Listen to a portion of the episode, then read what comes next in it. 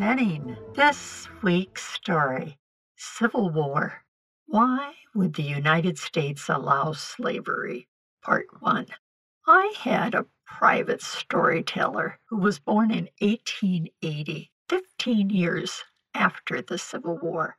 Nani, my grandma, was old and smart. My favorite setting for listening to her was Chicago's cold winter nights.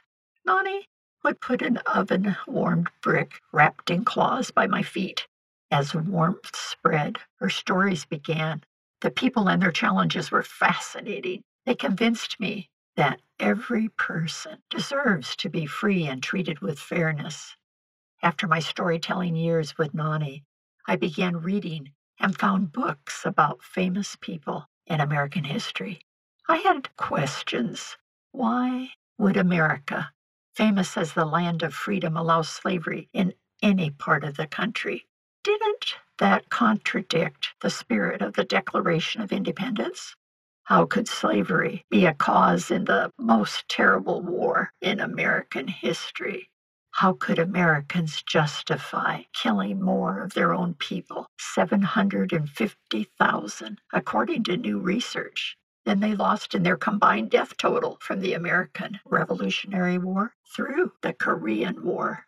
How could people claim that their most revered book, the Bible, taught that blacks were inferior? The first chapter of the Bible stated that God created male and female in his image. Many other references stated that he did not practice favoritism I wondered how would Union President Abraham Lincoln and Robert E. Lee, commander in chief of the opposing Confederate Army, describe the war. What did it prove? Did the suffering bring freedom and fairness? How would Union General Ely Parker, a Native American leader, talk to a white Southerner? At one point, he was refused entrance into the Union Army because of his race. At the signing of the surrender terms, General Robert E. Lee remarked to General Parker, I am glad to see one real American here. General Parker answered, We are all Americans. What memories did my great grandfather carry from the war? He was an uncelebrated veteran of the bloodiest American war. I have a newspaper clipping reporting that he was officially discharged from the Union Army at the end of the Civil War in 1865. If I was a black man who wanted to fight in the Civil War, I would have been rejected when the war began.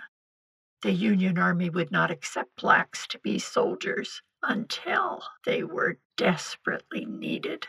Whites were quickly admitted.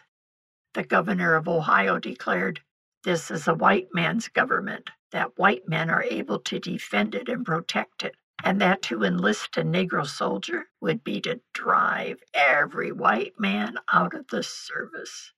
Many influential blacks like Frederick Douglass pleaded to help bring an end to slavery and allow black men to join the Union Army some white leaders agreed.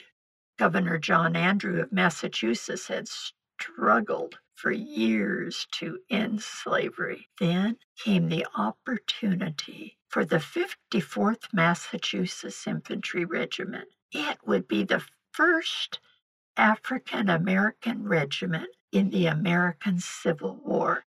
This is Barbara Steiner. The bravery of the 54th Regiment will soon catch our attention. Investigate this week's thisweekstory.com.